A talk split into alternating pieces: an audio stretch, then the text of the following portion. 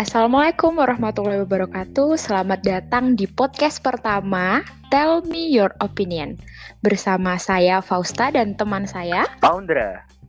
Ya, malam ini kita kedatangan tamu. Ada dua tamu. Ada Kak Arina dan yang kedua ada Kak Safrizal. Kepada Kak Arina dan Kak Safrizal, silahkan perkenalan terlebih dahulu. Silahkan siapa yang akan berkenalan pertama. Hai semuanya. Perkenal perkenalkan Halo. nama aku Arina. Aku uh, mahasiswi Universitas Pertamina Jakarta di Jakarta Selatan. Uh, sekarang semester 6 mau ke 7. dan halo, Oke. perkenalkan eh, Halo. saya Rizal dari mahasiswa logistik Universitas Pertamina sama semester 6 juga Satu kelas Iya, satu kelas. satu kelompok Iya. Iya, satu hati satu kelompok. Satu apa lagi Satu ya? Satu apa ya? Satu apa lagi nih? Jangan mencoba Satu mencari dua. persamaan ya. Yang penting jangan satu Aduh, kosan ya. dong.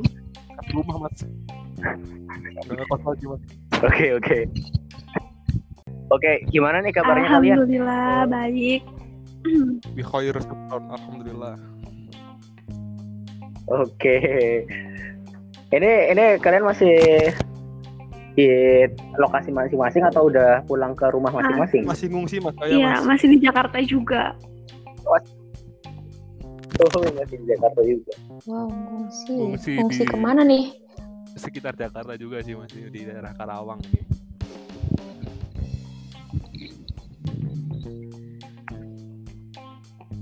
Gimana gimana? Eh, perasaannya nggak bisa balik buat mungkin bisa sampai Lebaran ini. Gimana rasanya? ya jujur kalau saya sih ini lebaran apa ya pertama kali di luar ya nggak bareng sama orang tua yang pasti ya ya beda lah. Rasanya bakal beda pasti. Kalau dari aku eh, rasanya sedih sih sama kayak enggak juga beda. Soalnya kan kalau tahun-tahun ya eh, tahun-tahun yang lalu tuh pasti sama orang tua, pasti di kampung halaman.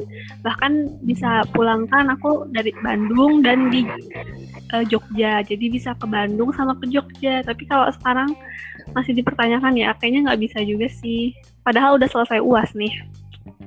tapi kayaknya bisa sih kalau naik web Iya, kalau naik pribadi ya, pribadi. Eh, emang bisa ya? Oh, jadi udah udah Jalan mulai kaki deh, coba jalan kaki kayaknya Yuk bisa. sama Mbak Fausta. Kalau memang memaksakan. oh. Ya gimana ya, saya nggak pernah Iya. ke mana-mana di rumah aja saya. ngomong-ngomong kan ini eh, pemerintah udah mulai mau melonggarkan Iya, PSBB-nya kan ya? gitu deh. Iya, eh, kalau misalkan mau dilonggarkan, kalian eh, tetap mau balik atau mau stay dulu di tempat masing-masing?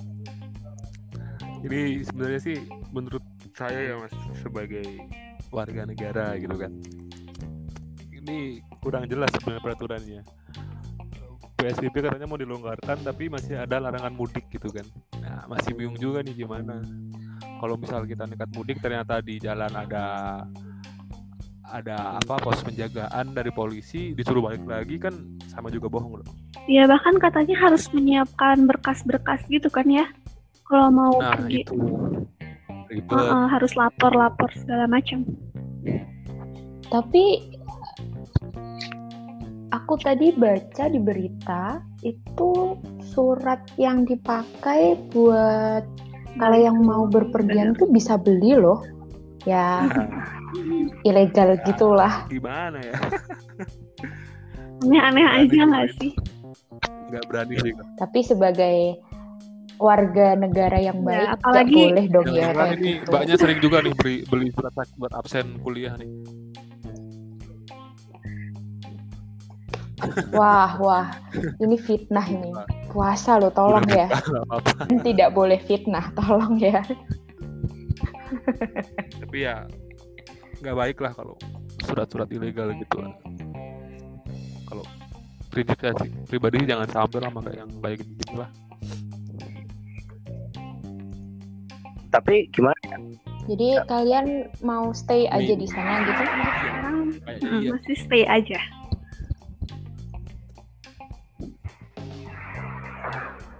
Oh ya, kalau eh, di daerah kalian tuh peraturan PSBB-nya ketat ya sih?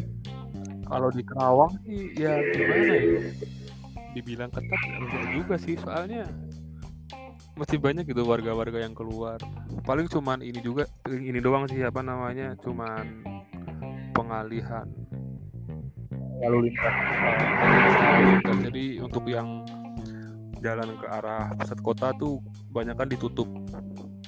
Gitu. Paling doang sih. Tapi untuk aktivitas warganya masih ya masih fine fine aja. Pasar masih jalan. Toko-toko masih buka. Cuman emang jadi berkurang sih eh, kepadatannya Iya, sama banget di daerah aku juga kayak gitu. Mungkin eh, waktu itu masih kayak rame tuh. Cuman waktu ada himbauan PSBB yang keberapa ya? Eh, masih awal-awal sih kayaknya. Itu jalanan baru mulai sepi tuh. Kayak motor-motor berkurang. Terus eh, kan aku eh, rumahnya eh asramanya itu di gang gitu kan. Nah, di gangnya itu udah mulai dibatasin gitu loh kayak jangan ada akses keluar masuk yang terlalu berlebihan gitu. Cuman lama-lama hilang deh portalnya hilang nggak tahu ke mana gitu. Jadi kayak cuman awal-awal doang gitu loh.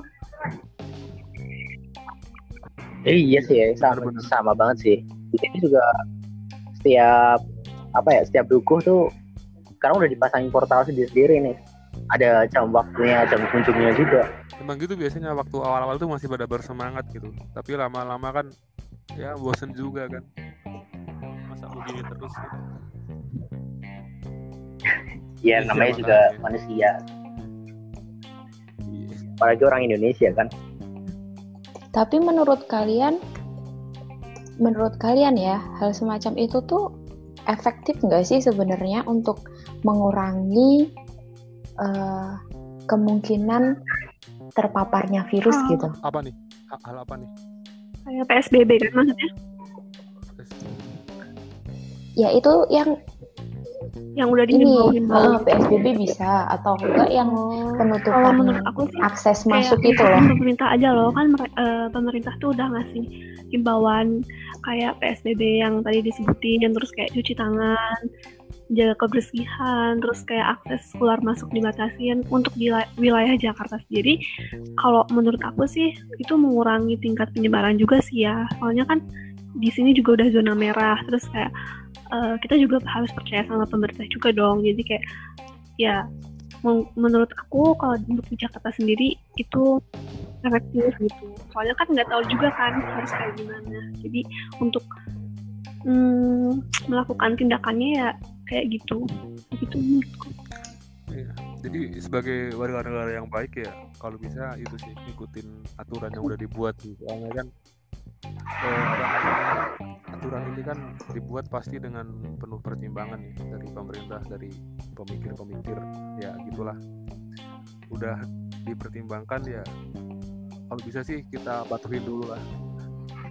Toh nanti kalau misalnya ada perubahan ada improvisasi ya ya itu wajar sih. Soalnya ya mungkin ada beberapa batasan yang belum diperhitungkan. Tapi sebagai warga negara yang baik kalau bisa tetap patuh Oke. Ya kalau kalian sendiri ngerasa ini gak sih ada rasa keberatan gitu gak sih dengan mematuhi peraturan kayak gini tuh ada rasa yang gak cocok atau gimana? Sorry apa perlu diulang? Suara gimana gitu nggak usah nggak usah. Oh, gak usah. oh, iya. Kalian ngerasa keberatan nggak dengan eh, apa yang telah pemerintah berikan peraturannya PSBB seperti ini apa yang harus dilakukan itu ada rasa keberatan nggak dari kalian Kalau aku pribadi, em, enggak sih kayak nerima-nerima aja. Soalnya kan kita juga bercermin dari ap- dunia, eh, maksudnya negara-negara lain juga kan mengalami hal yang sama. Jadi kayak pandemi itu tuh, pandemi ini tuh kayak eh, menjadi isu global. Jadi kayak ya udah ini eh, yang dikatakan pemerintah seperti ini, ya itu apa adanya gitu loh. Jadi kayak kita nerima harus legowo kayak gitu loh jadi nggak nggak ada kayak keberatan gitu sih kalau aku pribadi cuman ya itu aja sedih sedih lebih ke sedih gitu iya sih yang Ya, berat kalau itu. saya sebenarnya ya keberatan tapi ya gimana lagi kan demi mengurangi penyebaran virus ya meski kita terima gitu meski diterima dengan legowo bener benar banget ya. bener banget kita harus legowo Keberatannya di mana nih kalau boleh tahu nih? Ya ngerasa keberatannya tuh di sisi mana, di bagian mana gitu ngerasa ya keberatan. keberatan. Ya, keberatan sih di bagian mana ya? Ya kalau dilihat kan oke pemerintah eh, nganjurin kita untuk tetap di rumah gitu kan. Gimana ya jelasnya bingung Apa? bisa tidak usah panik tidak usah panik ini bukan sidang skripsi kok Tenang, tenang. Tenang, maaf, maaf ya, maaf ya kalau so- pertanyaannya menyebalkan gitu. keberatan lah karena kita harus dipaksa di rumah kan kita nggak bisa bertemu dengan orang tua kita dengan orang-orang kita sayangi harus menahan rindu anjay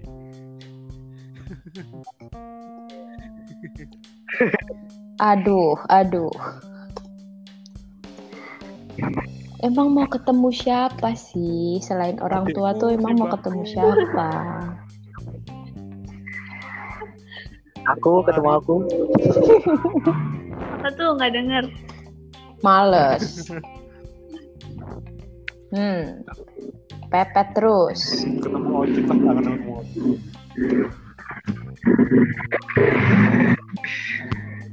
ini suara knalpot barusan kedengeran banget ya Bohong. Banget karena cuy. di tinggal kamar mandi ayo ya duduk manis enak Oke.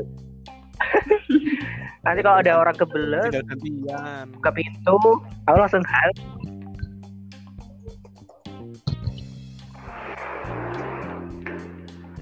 Ah, ini nih.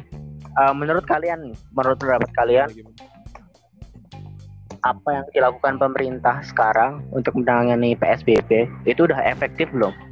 Eh, menurut saya cukup efektif. Cukup. Cukup. Cukup efektif. Walaupun dengan masih ada angka kenaikan yang terjangkit. Ya virus. karena eh, apa namanya kalau menurut menurutku pribadi itu karena masih banyak orang yang nekat nekat melanggar gitu makanya bisa seperti kalau aturannya bisa diterapkan ya bisa sih cukup efektif tapi kan gimana ya kita kan masih banyak kan. Maksudnya yang harus tetap keluar buat kerja buat cari nafkah buat cari makan gitu. Itu yang kita rasain Oke. Jadi kalau kalau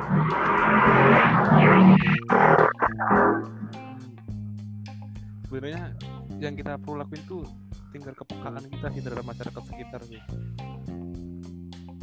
saling saling Ah, iya bantu sih. membantu gitu aja Bener banget. Eh, jangan jangan sampai diminta bantuan lah kalau bisa kita bantu yang kira-kira butuh bantuan gitu di saat pandemi ini sehingga eh, itu bisa memini minimas meminimalisasi jumlah apa ya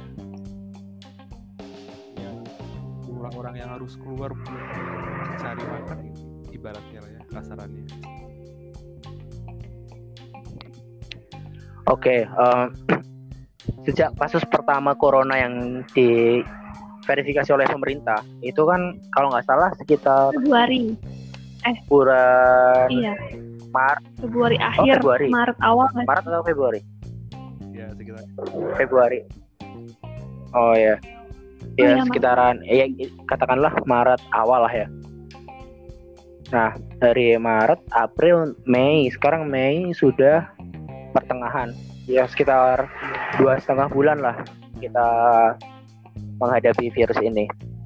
Jika di- dibandingkan dengan Cina nih, di Cina dalam kurun waktu dua bulan dia melakukan total lockdown dan eh, virus ini bisa ditekan angka penularannya.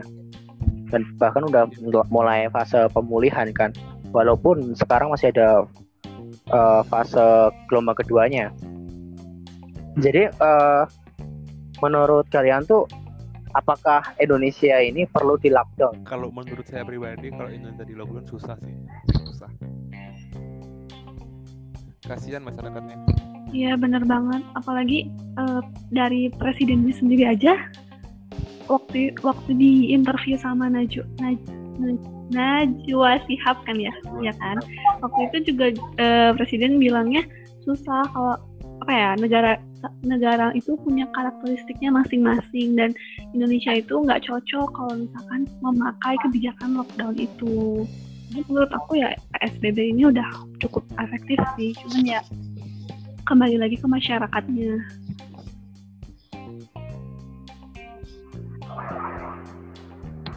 Eh, iya sih benar-benar banget Eh, dari segi ekonomi pun mungkin Cina ketahanannya jauh Iya, lebih kuat daripada Indonesia juga kan. Eh, gimana kalau misal kita bandingin lah tolak ukurnya sama Singapura. Eh, Singapura juga dia bisa dibilang ini penanganannya bagus. Eh, cuman eh, nyatanya pada faktanya sampai sekarang pun eh, Singapura juga masih banyak yang terinfeksi. Atau kita ambil contoh Vietnam. Di Vietnam termasuk ini loh, dia menjadi salah satu negara yang penanganan virus coronanya oh iya salah satu paling efektif. udah nol kasus Iya udah nol kasus, keren loh Vietnam. Padahal dia eh, masih sama-sama negara berkembang juga kan. itu kalau yang di Vietnam jujur eh, saya saya nggak ngikutin ngikutin perkembangan dari awal Kenapa? Gimana. mungkin mungkin kalau di sana mungkin dari awal udah udah itu nggak sih apa namanya penanganannya udah langsung gencar? Siap gitu loh ya untuk menanganinya Iya. juga. Terus mungkin masyarakatnya kali ya, masyarakatnya tertib kali. Atau gimana nggak tahu aku juga.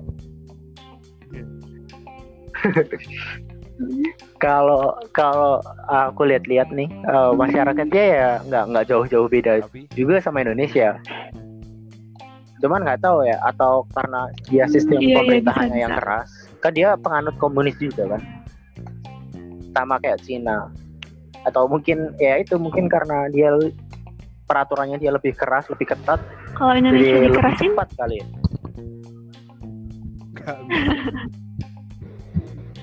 Nah, itu eh, yang Masyarakat Indonesia itu wah, lebih-lebih daripada pemerintah. Pemerintah bilang, ah, wow, masyarakatnya langsung nyap nyap nyap gimana gimana. aduh aku mau bahas tapi nanti takut ditangkap saya. Jangan dong, jangan, jangan. Saya juga takut ini. Gimana dong? Ada sih, ada Jangan, jangan, pokoknya jangan ada fase itu. masyarakatnya takut sangat patuh sama pemerintah ada kan. oh iya iya iya Tahu lah ya masanya Iya, iya. kapan. Tapi ini enggak sih penasaran nggak sih dengan sistem yang diberlakukan di Korea Utara sampai dia tuh masih sampai saat ini nol kasus. eh unik banget tuh sumpah Korea Utara itu. Sampai saat ini tuh masih nol kasus. Padahal negara tetangga Korea Selatan itu kasusnya banyak banget dan di Korea Utara Ya, nol kasus. ya. Hebat gak sih? No comment lah saya lah kalau itu.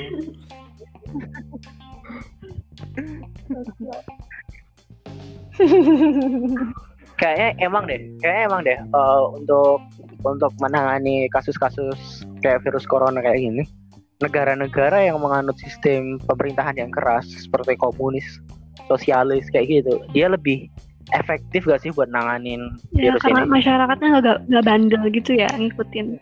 Karena di situ Atau gimana?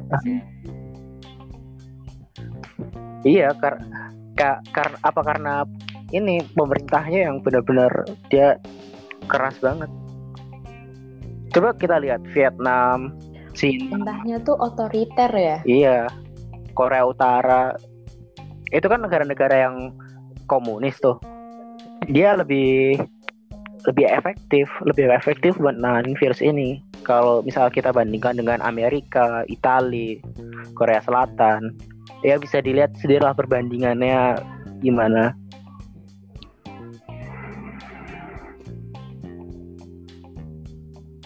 Kalau aku pribadi sih juga nggak mau seperti apa ya nggak perlu nggak nggak nggak mau pemerintah pemerintahan menganut sistem yang Ya sih sangat lagian juga kan kita nggak tahu pasti mereka menutup berita bisa aja kan bisa aja gitu nggak sesuai kan. Iya. Benar-benar itu. Oh iya. Bener banget sih itu.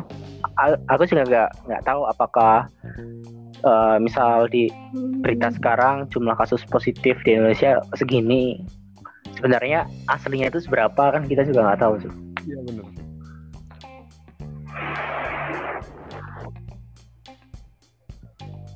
Nih kalau dari kalian pribadi, misal kalian diberi mandat sebagai presiden nih, hal-hal apa yang bakal kalian lakuin buat menekan penyebaran virus ini?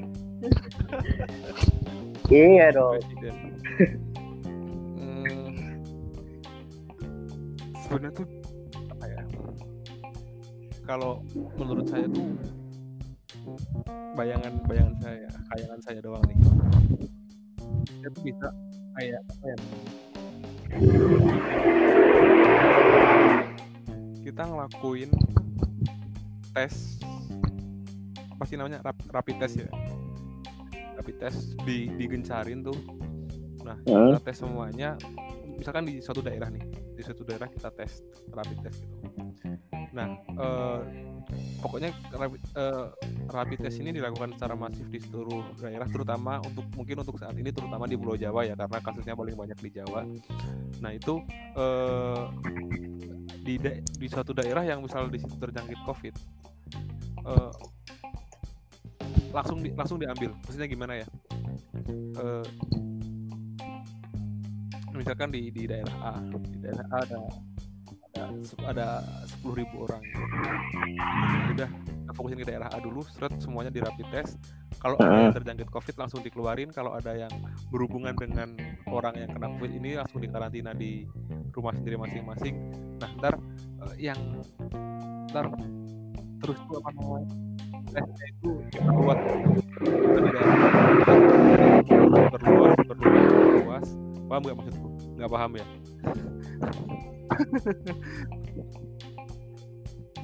Iya. Jadi ke- fokuskan ke satu kota dulu titik kan, gitu. satu daerah dulu. Habis itu tuh diperluas jadinya tuh oke orang orang di situ bisa gerak orang di situ boleh eh, ber- berkegiatan bebas nggak usah lockdown di daerah tersebut gitu kalau misal daerah tersebut sudah dinyatakan sudah dites dan sudah diambil orang yang kena corona nah itu daerah itu bisa kita anggap sebagai apa ya daerah hijau lah ya. Jadi semua orang di situ boleh aktivitas nggak usah lockdown. Tapi orang yang dari luar daerah itu nggak boleh masuk. Paham nggak? Nah mungkin diperketat aturan di situ. Ntar oke. oke. diperluas lagi wilayahnya yang kena tes. Nah ntar kalau misalnya semua wilayah udah dites hmm, jadi kita bisa tetap beraktivitas gitu. Nggak usah ada kayak lockdown lockdownan gitu tapi Ah, ya dengan bagus. itu rapid rapid testnya harus dilakukan dengan apa ya dengan gencar gitu Iya. Jadi jadi kita nggak perlu Bagus, analog. bagus, Jadi bagus. selama selama daerah itu dari orang yang kena covid dan orang yang apa ya berhubungan dengan orang yang kena covid ini kita ambil daerah itu kan otomatis tetap aman kan nah itu dia bisa aktivitas bebas tapi dengan syarat orang lain nggak boleh masuk eh, tanpa ada pengecualian pokoknya nggak boleh masuk ke daerah yang sudah hijau kecuali hmm, apa ya ya itulah pokoknya paham gak sih nggak paham ya? paham paham Oke.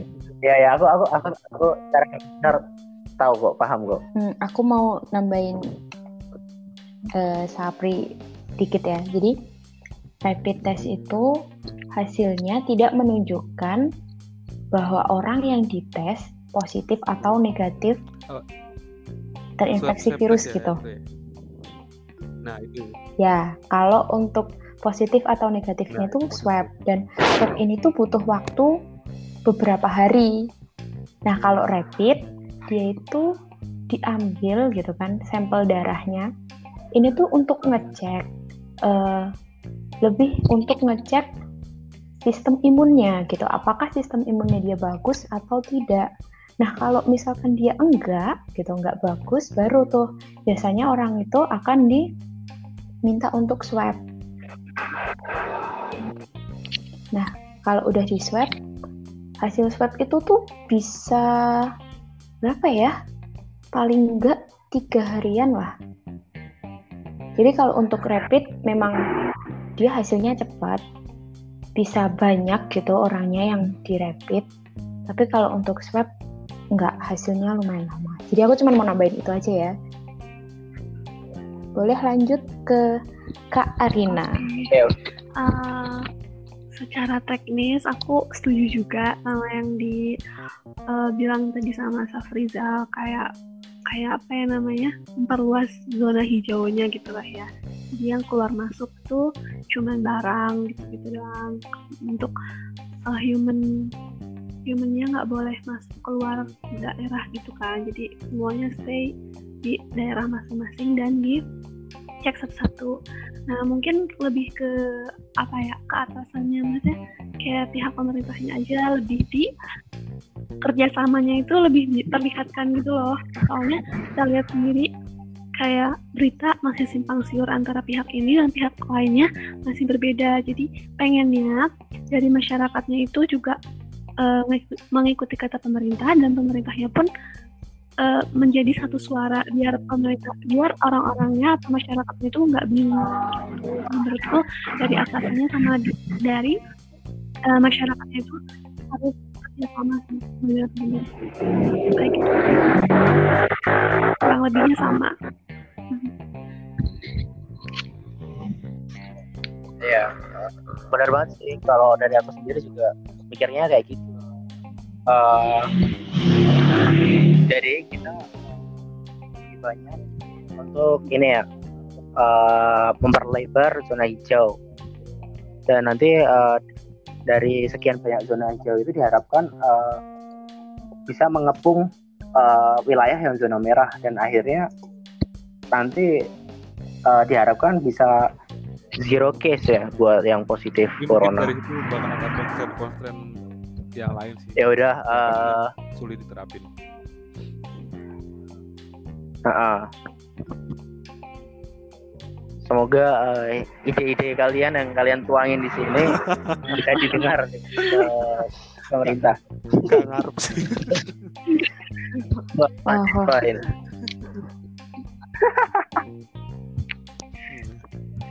Atau kalian nanti suatu saat yang pimpin. mimpin negara Indonesia susah Oke, oke, eh, mungkin nggak apa-apa. Tapi tidak ada yang mustahil. Oke, mungkin eh, cukup perbincangan perbincangan kita pada malam hari ini. Terima kasih untuk eh, partisipasinya. Terima kasih ke Mas Rizal. Terima kasih ke Mbak Arina. Terima kasih ke calon pendengar yang mau mendengarkan podcast ini. Oke, eh, sekian saya tutup. Wassalamualaikum warahmatullahi wabarakatuh. Close the door.